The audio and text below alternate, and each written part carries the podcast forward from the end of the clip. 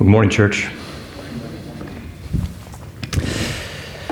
I am thrilled to begin a vision series, a three week vision series, which Rich alluded to earlier.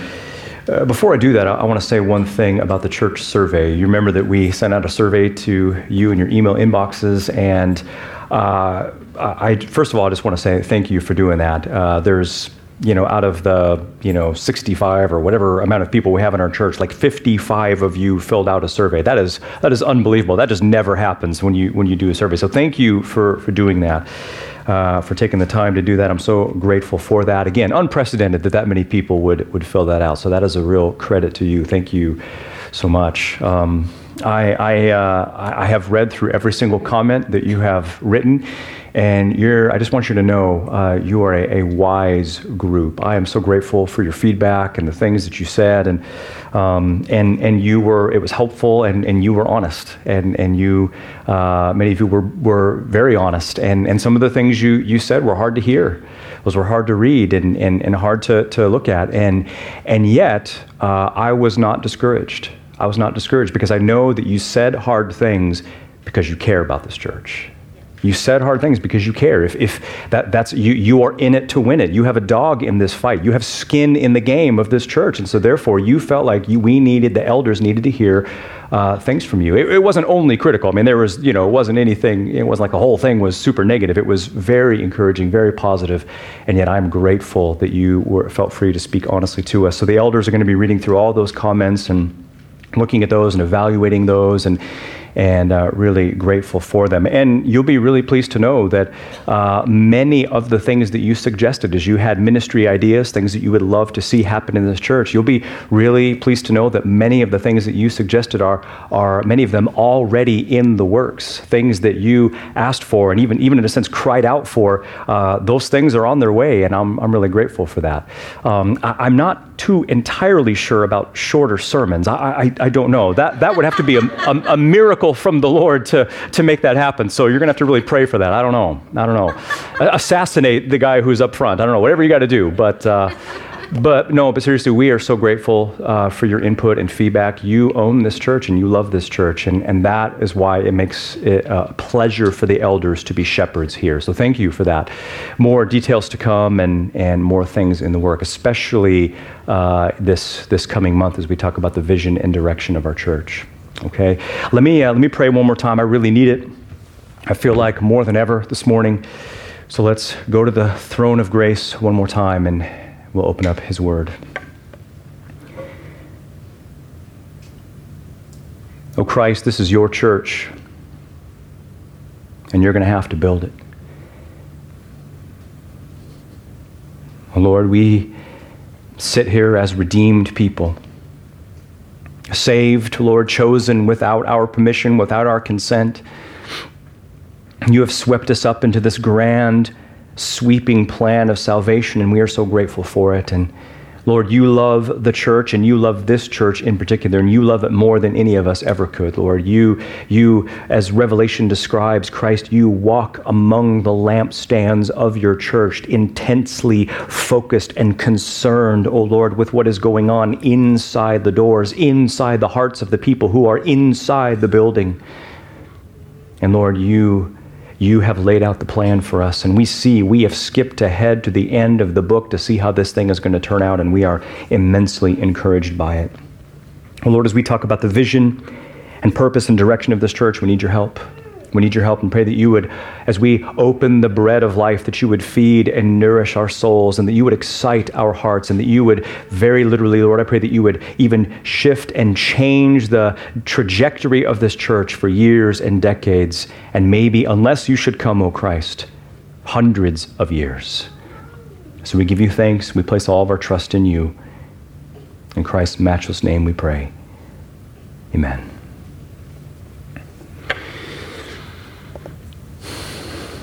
You know, one of the reasons Christian life seems so, for so many, seems so bland and so boring is not because it actually is boring. Far from it. In fact, it's exactly the opposite. But perhaps it only seems boring because simply because no one took the time to tell them. No one told them that to belong to Christ is so much greater than our personal, individual salvation. No one told them that to belong to Christ is to be a part of something infinitely bigger than our lives. Maybe, maybe their Christian lives feel flat and one dimensional because no one explained to them that to belong to Christ is to make a significant spiritual statement about the status of their soul, which has Trinitarian roots, which stretch back in time to before the world began. In other words, no one told them that to be saved is to be swept up into a story, into a drama, a cosmic drama of redemption, a saga of salvation, an ancient plot that had been predestined even before time began. No one told them. No one told them that what's in the Bible is way, way more than just a mo- bunch of moral lessons on how to behave, but that what it really is are the blueprints of a plan, a sacred script a theological play, a masterpiece of redemption that reveals this ancient plot predestined by the triune God even before anything ever existed. You see, no one told them that the universe is God's theater. The church is the stage, the Word of God is the script. Christ is the main attraction. The cross is the plot twist. And we, we are the ushers bringing in God's elect from every nation. And when all of history is over at the end of the age, oh, what a standing ovation there will be forever. See, that is Christianity. That is the plan. That's what it means to belong to Christ, and that is the opposite of boring. And see, the whole reason why I'm telling you this is because the cosmic stage upon which this entire drama of redemption unfolds, get this now, is the church. It's the church. I mean, you have to understand the church is not some small arbitrary footnote in God's plan. The, church is not some merely a good idea or just one option out of lots of really good options. Rather, it is central to the entire operation.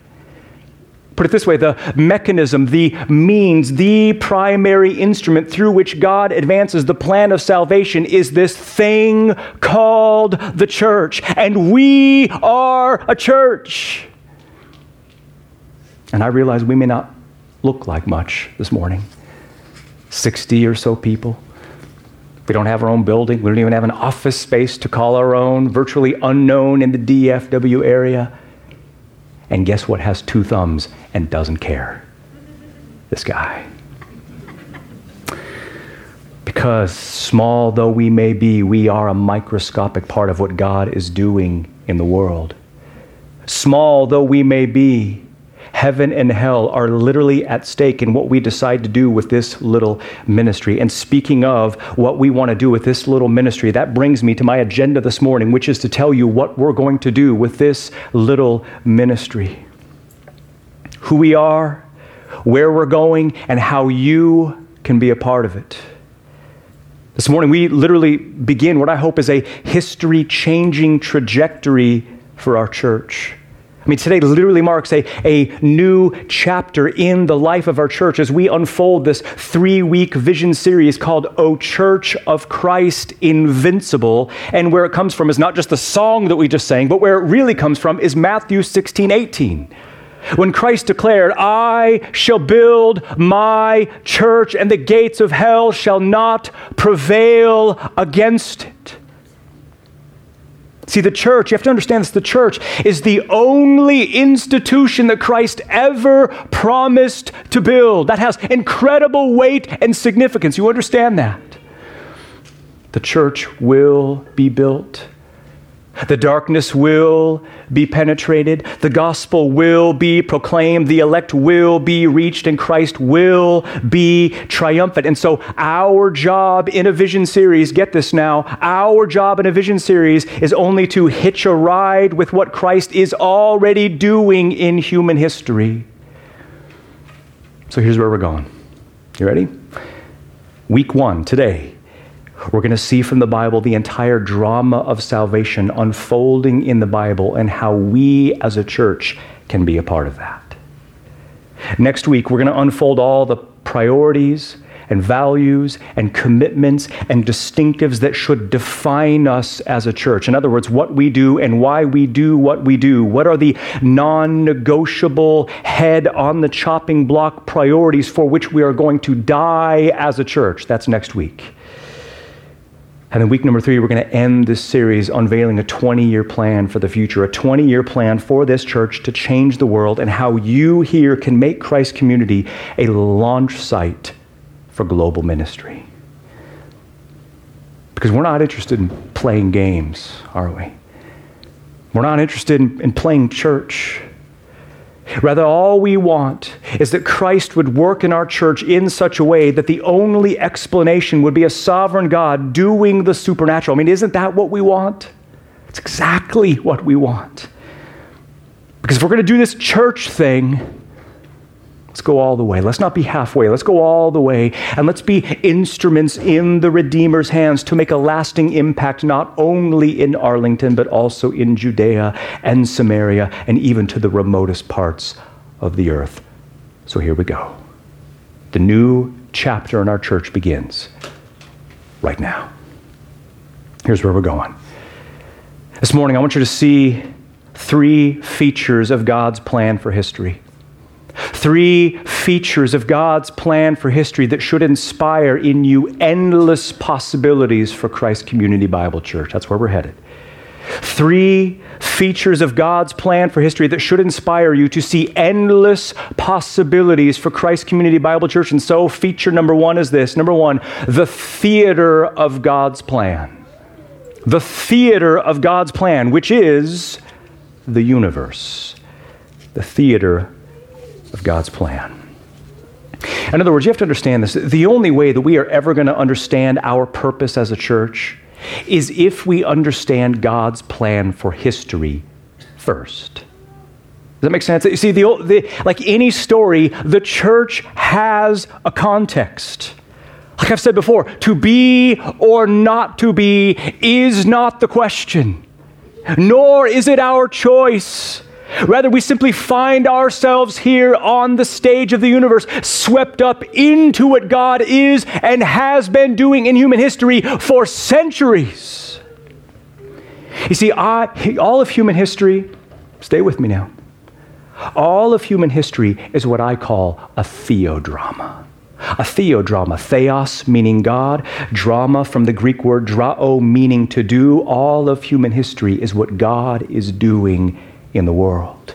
And what he is doing is inherently theatrical, it is wildly dramatic. You want proof? Here we go. Lights, camera, action.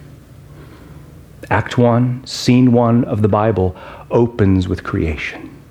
As God speaks the entire universe into being out of nothing.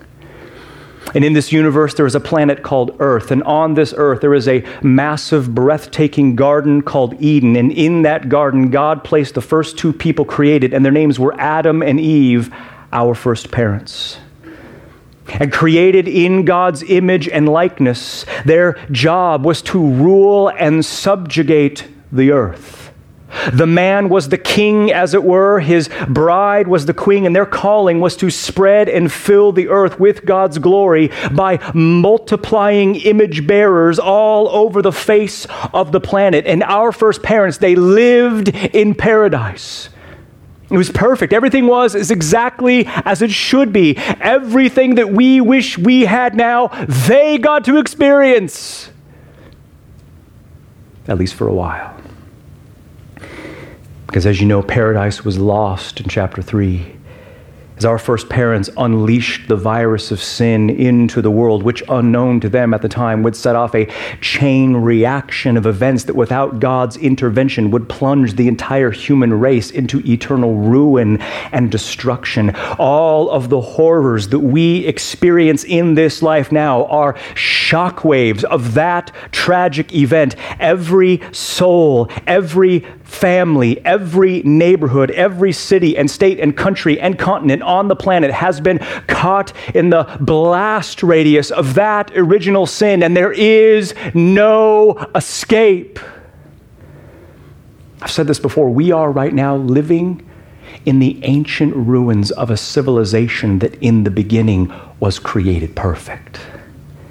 I mean, we live in this advanced technological age which seems so sophisticated and, and pulsating with life, and yet, even with all of its innovation and beauty, people don't realize that this world is actually a mutilated version of the original. This world is but a shadow of what it once was and what it will be again.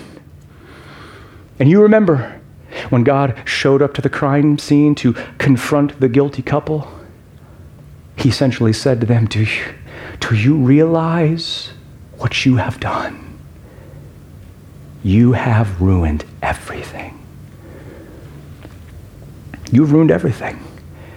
The terrors unleashed because of your rebellion will be simply incalculable. And yet, Adam and Eve do not despair. Do not despair because I just want you to know that a plan had already been put in place to send a Redeemer to send a deliverer, to send a savior, someone to come in the future who would crush the head of the serpent. Someday, someone is going to arrive onto the scene of history and he will deal the devil a death blow and he will single handedly solve the dilemma of sin and he will make all things again be the way they ought to be. And then, and then for the rest of redemptive history, the Jews are looking and waiting for the great serpent crusher. And all of a sudden, he appears, nestled in a prophecy in Genesis 49, described as a lion from the tribe of Judah, to whom all the nations of the earth would obey. Isn't that interesting? And he appears again in 2 Samuel 7 as a great king to come from the line of David. And one day he would show up and have an everlasting kingdom. And then Psalm 2, he appears as a king and as the son and as the Messiah who will crush the rebellious nations. And then he appears again in Isaiah 7:14. And, and, and, and that he would have this supernatural birth and even be born from a virgin. Even his very birth would indicate that he was none other than Emmanuel. God is with us. And then in chapter 9, Isaiah puts the pieces together, calling him a child to be born and a son to be given. And then he also calls him in the Hebrew El Gibor, mighty God. And he predicts that he would reign on David's throne forever. Two chapters later, chapter 11, Isaiah conspires to blow our mind by showing us that this king from David's line will show up to the battle and he will single handedly end the reign of terror in the world. He will literally reverse the curse and effects of sin and he will make this place the paradise that it was supposed to be in the beginning. But then, and the greatest plot twist in history, Isaiah 53 shows us that the sovereign king would also be a suffering servant who would bring salvation to the ends of the earth. And how he would do that was by dying in the place of the very people who deserved to die. He would literally reverse the curse of sin and take the wrath that he didn't deserve for sins he didn't commit. And he would break, he would redeem a new race of people, a new humanity from every nation and make them a kingdom and priests who would reign on the earth just like Adam and Eve were supposed to do. And then there was silence. The Old Testament ends on a cliffhanger. You know that, right? It ends on a total cliffhanger, a 400 year cliffhanger of silence. And then after 400 years, God breaks the silence with a cry in the night. A barn in a dumpy village, God enters into the hay and manure of a broken world in desperate need of fixing. Jesus Christ, the peasant, the carpenter's son? Really? This? Th- this is going to shake the Roman Empire? Th- this, this is going to save the world? You're darn right he is. Late in time, behold him come, offspring of the virgin's womb. Veiled in flesh, the Godhead see, hail the incarnate deity. Pleased as God with men to dwell, Jesus our Emmanuel. Don't you see? The entire Bible is a love story. But it's a love story of cosmic proportions, not boy meets girl, but world meets the God who created it. And the world falls and runs after other lovers and subjects itself to eternal ruin and destruction. But God, in the end, wins his lover back. How does he do that? By entering into history as one of the very people that he created. And then, slain for sinners, he willingly crawls into the belly of death itself and then blows it up from the inside. He gave the grave a beat down conquered death, proving that he himself is the remedy to the deepest dilemmas of life. And one day, when he returns to establish his kingdom, he will, in that day, make all things be the way they ought to be. Paradise lost will be regained. Tell me, tell me that God doesn't have a flair for the dramatic. That's in your Bibles, all of that is where the first man couldn't hack it, the Son of Man will. Where the first Adam failed, the second Adam will succeed. The first king and his bride lost the planet, but the King of Kings and his blood bought bride will regain the planet and rule the planet just like Adam and Eve were supposed to do. That's the plan. That's how it's all going down in the end scene by scene, play by play, blow by blow. And what that does is two profound things for our church. Number one, it defines our mission. You see, that plan of salvation, that gives us mission focus. It gives us mission clarity. It guards us from wasting our time on things as a church that we have no business spending our time on. It gives us great mission clarity. I mean, I mean, don't you see the reason why we have fear and anger and anxiety and panic attacks and pride and greed and lust and envy and division in our lives? The reason why we have those things in our lives is because we have forgotten what God is doing in human history. And what he is doing is obtaining a bride of redeemed souls for his son from every nation, and your lives are a part of that story. So, what that means is all your lives are, are a living, breathing fork in the road for King Jesus for every single person that you meet. Do you view your lives that way? Because you should and you must. Number two, what this does for our church, the plan of salvation guarantees the success of our mission, doesn't it? It guarantees the success of our mission. I mean, you're never supposed to skip ahead to the end of a book and, and spoil the ending. But this is one of those times when that's okay. In fact, you should do that. Because when we look ahead to the end, what we see is a kingdom and nations and redemption and a king and everything the way it is supposed to be. And what that does is give us courage. Courage not just to proclaim the gospel, but courage to help us see that we don't have to live for money or a career or any of our earthly securities. We can put all of the eggs of our hope in the basket of the sovereign plan for history. If you like to gamble, then the Great Commission is not for you because this is a sure thing. Endless possibilities for our church. One last thing about this. I, I just, I, I, love imagination. I think being an only child forced me to use my imagination. And I think about this. Weren't, weren't all the adventures that you pretended as a kid? What were they? Think about what they were. What were those adventures that you pretended as a kid? Some sort of death defying heroics that you pretended I was an FBI agent as a kid in my imagination, and my code name was Icebreaker, and I carried a 45 right here. Not a, not a real one, of course. I was Icebreaker, so you can call me Icebreaker from now on. I actually prefer that. That was my adventure. What was your adventure? Here, here's my point. Were not all of the adventures that you had as a kid preparation for this? Weren't they? A real heaven, real hell, real people, real souls, a real devil, and a real Savior who will win it all in the end? Oh, yes. Oh, yes. This thing is going to go down exactly as planned. Which brings us to feature number two.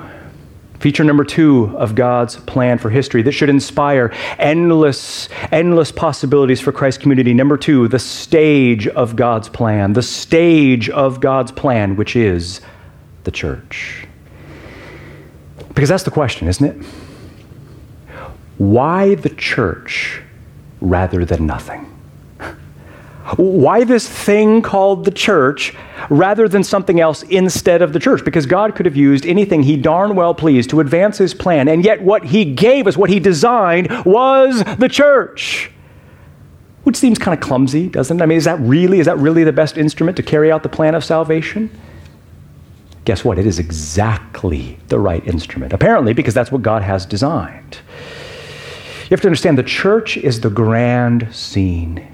It is the stage upon which Jesus Christ displays his glory to the world. But you see, what's really funny to me is that no one in the Old Testament ever saw the church coming, did they? No one ever saw it coming. Because think again about God's plan for the world. T- take nations, for instance. If you wanted to be, have your mind blown by your Bibles, you just follow the thread of nations from Genesis to Revelation and see where it takes you. Take nations, for instance. Genesis 11. Remember that? Genesis 11, the Tower of Babel? The seeds of socialism. Mankind is joined in this united coalition of evil against God. They remember what the issue was. They refused to spread throughout the earth and, and spread God's glory throughout the earth because what they wanted not was God's glory, but their own glory. Remember this? God shows up, breaks up the party, spreads, the, uh, changes their languages, divides them up into different languages, spreads them out all over the planet, and in that moment, nations are born. Isn't that interesting? Nations came into existence as an act of judgment by God on sin.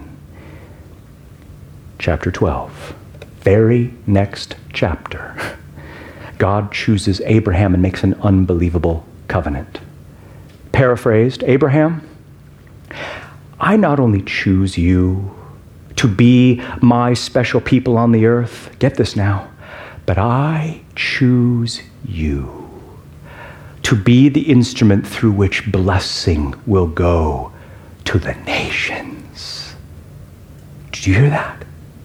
From the very beginning, God had a plan for the nations. What? What was the plan? What was the plan? It's in your notes. Psalm 22, verses 28 and 29. Give us part of the answer. Look what it says. Notice the future tense of the verbs and all the ends of the earth shall remember, and they shall return to Yahweh. And all the families of the nations shall bow down, shall worship before you, for the kingdom belongs to Yahweh, and he rules over the nations. Do, do, you see that? God's plan for the nations is this global reclamation project where once again the nations worship Yahweh alone. His plan is to reverse the train wreck of Babel and bring the rebellious nations back into subjection. There will be a future kingdom on this planet when all the nations will worship Yahweh. But there's more. Isaiah 49 6, also in your notes. Listen for the nations. By the way, this is a conversation between Yahweh and the anointed servant, the Messiah. In other words, God the Father speaking to God the Son. This is inner Trinitarian dialogue, centuries before Christ even showed up. And listen to what the Father says. It is too small a thing for you to restore the tribes of Jacob and to restore the preserved ones of Israel No, no, if we're going to go through the trouble of sending you to the earth, I will also make you a light for the what? The nations. To bring my salvation to the ends of the earth. Do you hear that? That's what he just said to Abraham. That's what Psalm 22 is talking about. And listen to Daniel 7 13 and 14, also in your notes, describing the kingdom of Jesus Christ. Daniel says, I was looking in the visions of the night, and behold, behold, with the clouds of heaven, one like a, notice, Son of Man was coming and was presented before him, and to him was given dominion and majesty and a kingdom, and all the nations and peoples and tongues shall serve him. And his dominion is an everlasting dominion which will not pass away, and his kingdom which will not be destroyed. Do you see the finish line of history? Do, do, do you see where this thing is all going in the end? Salvation will reach to the ends of the earth. All the nations will be ruled by a global kingdom, by King Jesus ruling this planet. And, and you might be thinking, Jared, why are you telling us this? Well, the point is this what God never told Israel in fact, what he never even revealed until we get to the New Testament is that the way, get this now, the way he would get salvation to the ends of the earth was through a message called the gospel, which would be spread through local gatherings of redeemed people called the church. There it is. You see, the church is not merely a community center or a country club or merely a place to socialize and eat donut holes. Important donut holes are, though, to the mission, just so you know. That's my, that's my official doctrinal stance on donut holes. They're really important. Rather, but rather, what the church is, is a body of redeemed souls. Local embassies of God's kingdom, the church, get this, is a global outpost of joy in a world of despair. That is the church. You see, the church, with all of its flaws and blemishes and weaknesses, is God's weapon to break open the world. And we are a church, which means our mission is more weighty and urgent and significant than most people have ever even dreamed. And what is our mission? You know what it is. You know exactly what it is. Matthew 28, 18 through 20. So familiar, but no less profound, is it? It's in your notes. Listen very carefully. The risen Christ meets his disciples on a mountain in Galilee just like he told them. And with faces bowed down to the ground in worship, Christ says these solemn words All authority in heaven and on earth was given to me. Go therefore and make disciples, here it is, of all the nations, baptizing them in the name of the Father and the Son and the Holy Spirit, teaching them to keep all that I commanded you. And behold, I am with you all the days, even until the very end of the age. Do you hear this? Your mission should you choose to accept it, and I hope you do, because either we do or we waste our lives. Our mission is to make disciples of all the nations. That's the mission to which you, all of you, are called. Now I know, I know that the second I read that text, the second I read that, that, that most people automatically assume that I mean cross-cultural missions. That I mean that you need to get on a plane and go overseas and learn a new language, and you need to spend your life in a foreign country declaring the gospel. And in so doing, they automatically assume that that text doesn't apply to them. Let me shift your thinking just a little bit this morning. Listen very carefully to what I'm about to say because what I'm about to say is so crucial to the future of this church. Here it is. Everything the church does is Great Commission work. Everything. In one way or another, at least it's supposed to be. Directly or indirectly, what we are doing is making disciples that plant churches that reach God's elect and advance the Great Commission. Now, it's true, it's true. Some people, some people are called by the church to leave their homeland, go overseas, and proclaim the gospel in a foreign land. That is true, that is part of this, but it's not only that. Because hear me when I say that those who go and those who stay have the exact same mission. This is incredible. It's incredible. And our mission is to make disciples who make disciples who make disciples until all of God's elect are reached and the plan is over. The question is did you know that? Did you know that the mission of your life is not just the moral improvement of your life, but the joining of a movement as your life? Did you know that your mission an occupation as a Christ follower is to make disciples, regardless of your age or occupation. And yet, the burning question is what does it mean to make disciples? What, what, does it mean? And how do you do this? And what it means is not just that you share the gospel. It, it doesn't just mean that, it, it includes that, but it's not only that. Rather, to make disciples is the entire process from conversion to maturation, from baby to maturity, where you are intentionally investing the Word of God into the life of another person, and someone else is investing the Word of God into your life, teaching and instructing and counseling and encouraging and strengthening and exhorting and warning, and even if necessary, rebuking. See, making disciples, all it is, all it is, is repairing wounded sinners with the Word of God so that they can go back out there and fight in the trenches of the Great Commission. That is making disciples. And isn't that exactly what Christ said? I mean, did he not say that that central to making disciples was the faithful, intentional investment of the Word of God into other people's lives. Look at, look at verses 19 and 20. Look what he says. You notice something very interesting. The word make disciples, that's one word in the Greek, and that's the main command. That's the main verb in the whole text. But the words baptizing and teaching, those are helping verbs that describe exactly what making disciples looks like. And what did Christ say? That we are to teach those we are discipling, and that those who are discipling us are to teach us. What did he say? Teach them to observe everything I commanded you. Teach it all. A to Z.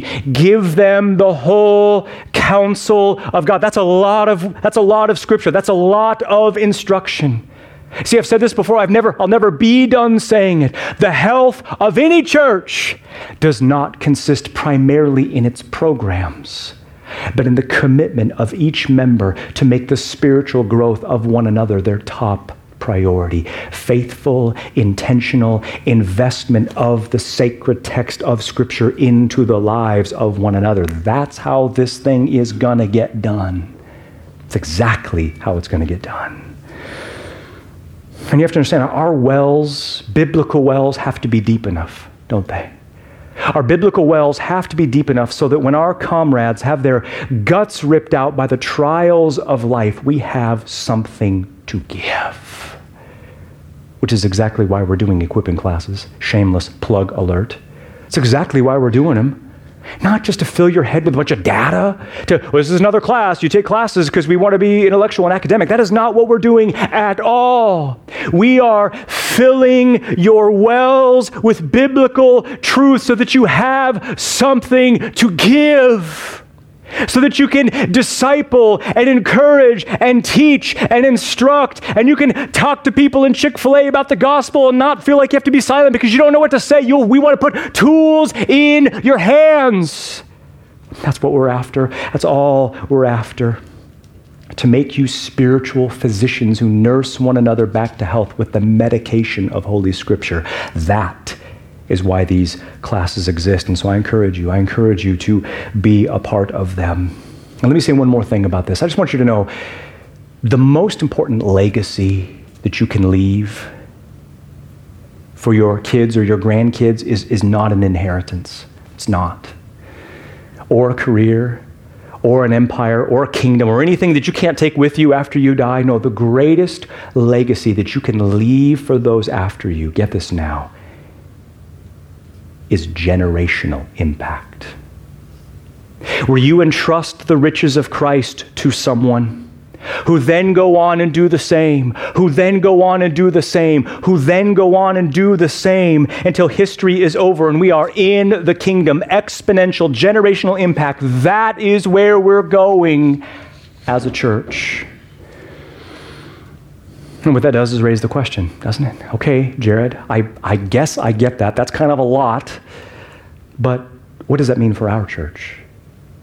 What does this say about where our church in particular is going? Because there are millions of churches in the world. What, what makes ours so special? Why are we here? There's lots of churches, lots of options.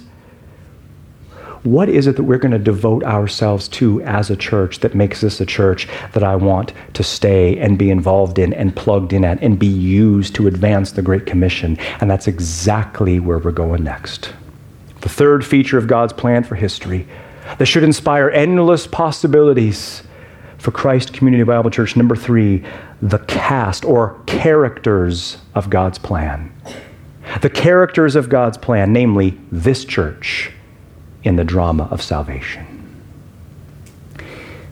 Because in any drama, you have to have a theater, don't you?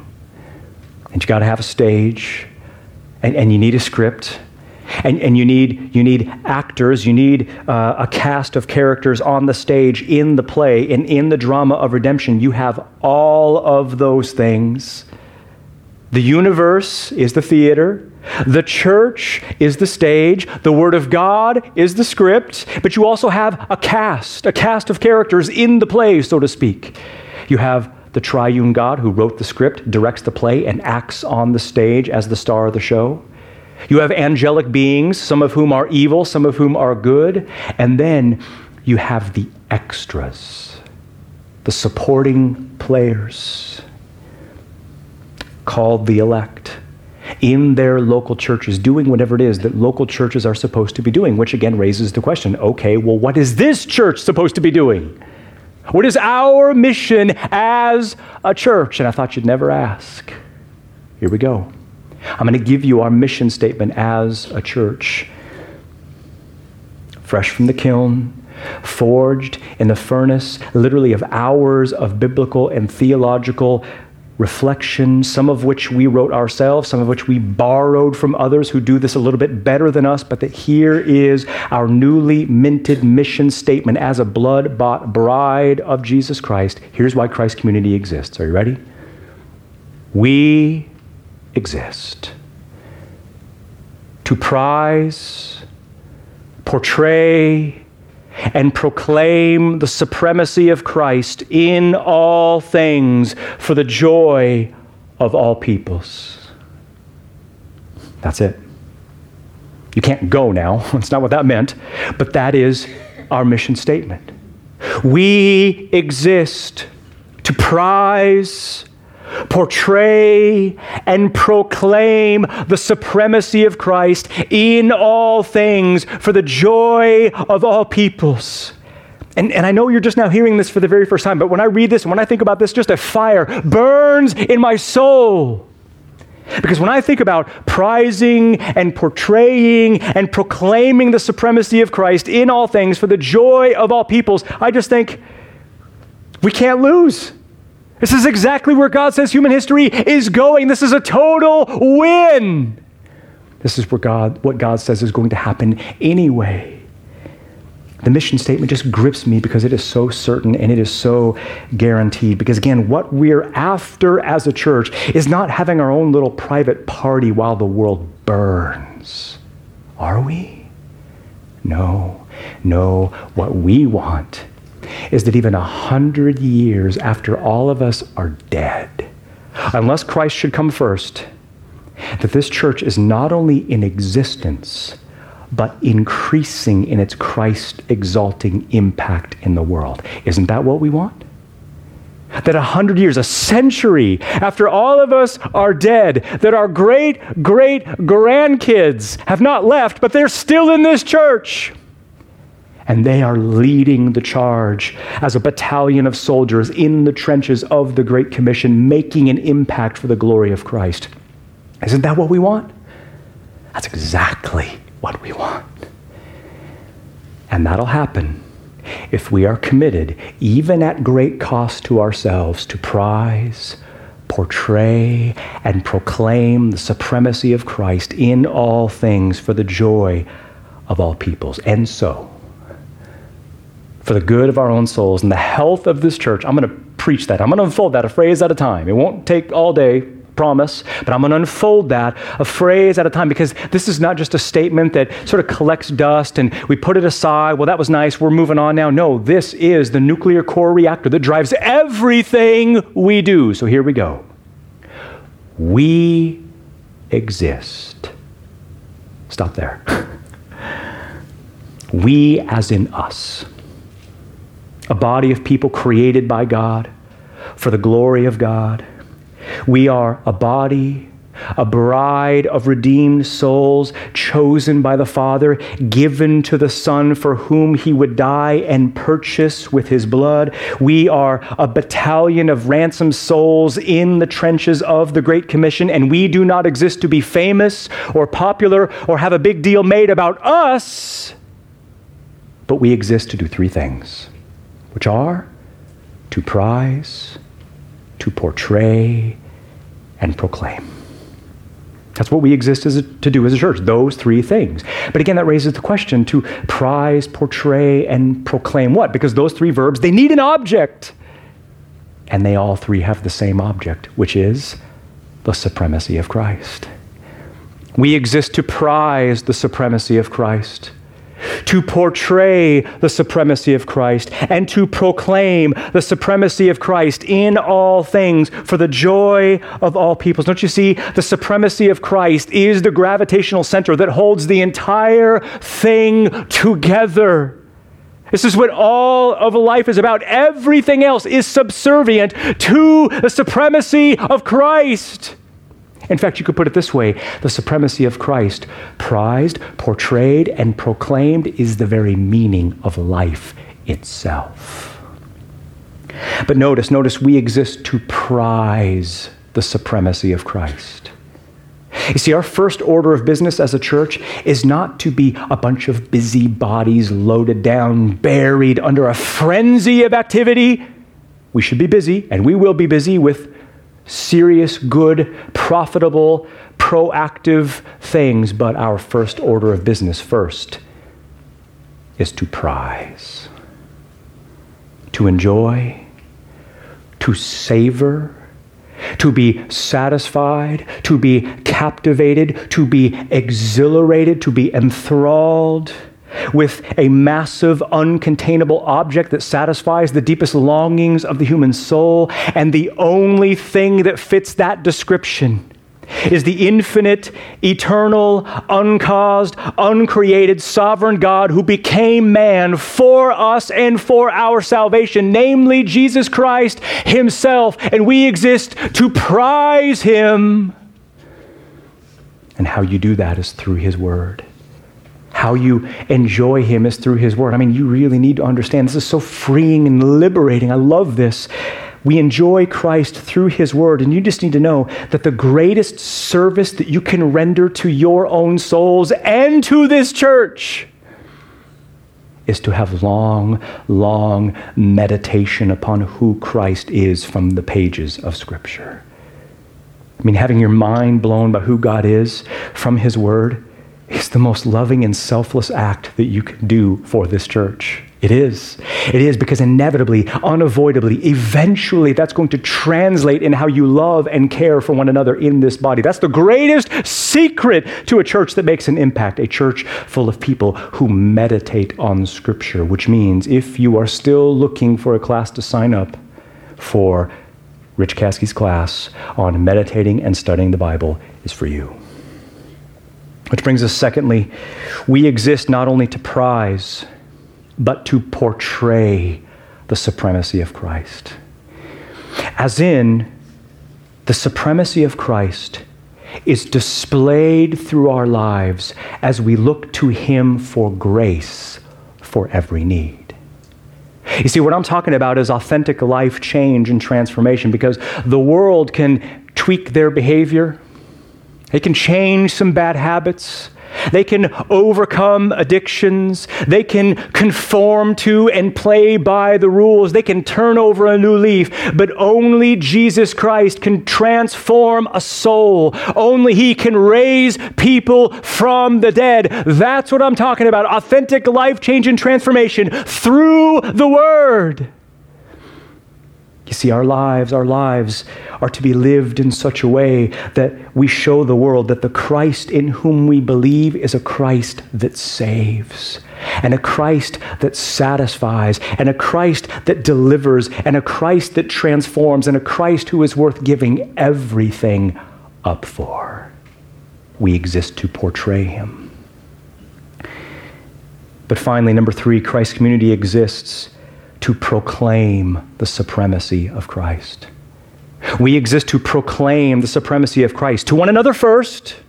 I need you to help me I, I, can, I am a very easily self pity, self focused kind of person who, who my default is to think about myself. And when that happens, I grow discouraged and I, I grow burdened and, and I grow even somewhat depressed. And I need you to come to me and not, not tell me that I'm awesome. I need you to tell me that Jesus Christ is supreme. I need you to get in my grill and I need you to tell me that Jesus Christ rules it all and that He is the King. I need that from you. I'm just a guy and one guy who, who can be prone to discouragement because all I do is think about myself. And I need Christ. I need you to help me with that. And that's what we need to do for one another. But we also exist to proclaim the supremacy of Christ to the world. You see, we are not mimes. The Great Commission is not a silent movie. We exist to proclaim. Isn't that what 1 Peter 2 9 says? That's exactly what it says. But you are a chosen race, a royal priesthood, a holy nation, a people for God's own possession. Why? So that you may proclaim the excellencies of Him who called you out of darkness into His marvelous light. We are not undercover agents for the Great Commission concealing secrets of national identity, preventing what we know from leaking out there. It's exactly the opposite. We are blood bought ambassadors of the risen Christ, precisely revealing secrets of eternal security.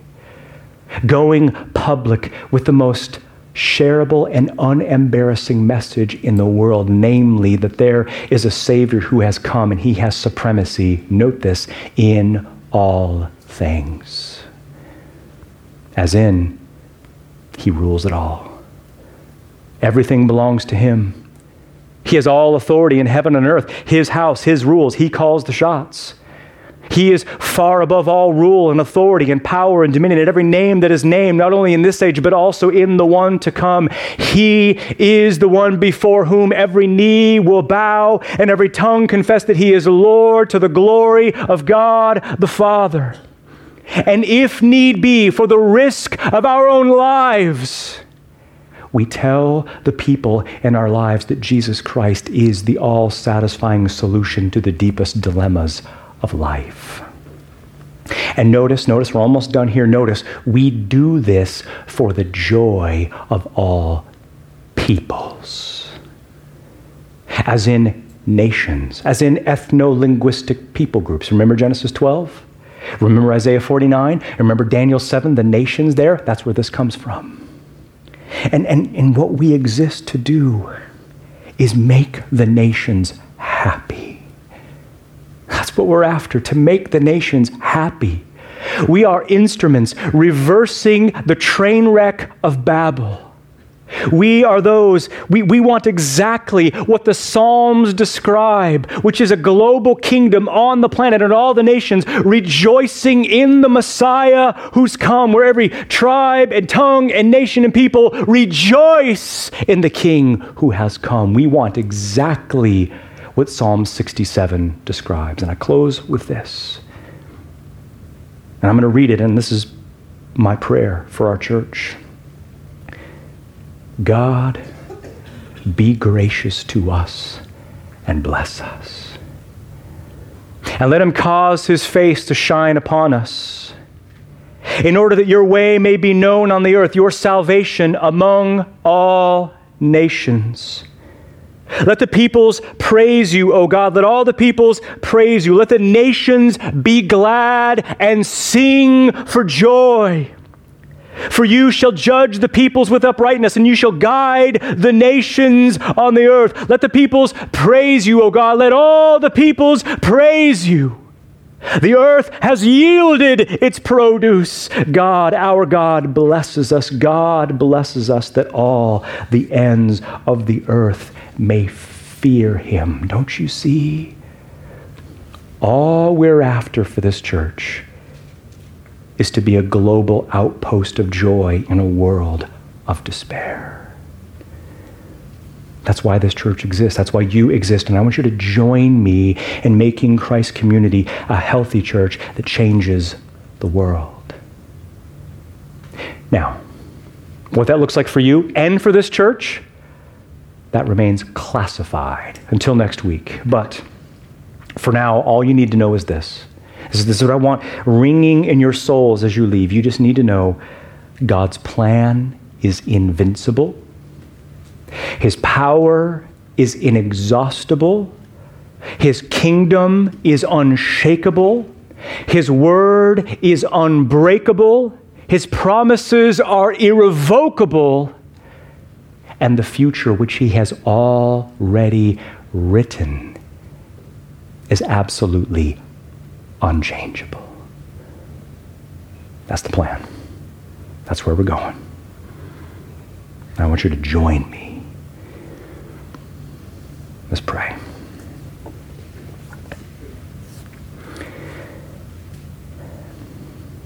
Oh Lord, you're going places with or without us. You don't need us. But when you saved us, you automatically recruited us into a mission. Oh, how strange it is, O oh Lord, that you use human instruments to advance your plan. Some days, Lord, we're just trying to get through the day and, and not punch anybody. Or some days we're just trying to get through the day and, and, and not yell at somebody. Some days we just kind of want to get back into bed as soon as we can and have the day be over. And, and, and it's almost unthinkable to, to be part of some global cosmic mission. Lord, sometimes that doesn't even translate, it doesn't even enter our thinking ever. And Lord, I pray that you would help us just to see that this plan unfolds in the details of our lives the small details, nothing big, seemingly insignificant, unnoticed by the world. It's the little things that also advance the plan, oh Lord, because we know that every war is fought one battle at a time, every battle is fought one bullet at a time. And so help us with the bullets of our lives to be faithful.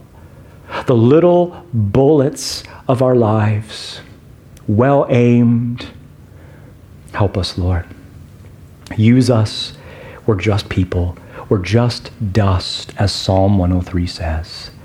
So we ask you, ask you for your help, and we look forward to how you will use this vision series to help set a trajectory for our church for the weeks, months, years, and decades to come. And it's in Christ's matchless name that we pray. Amen.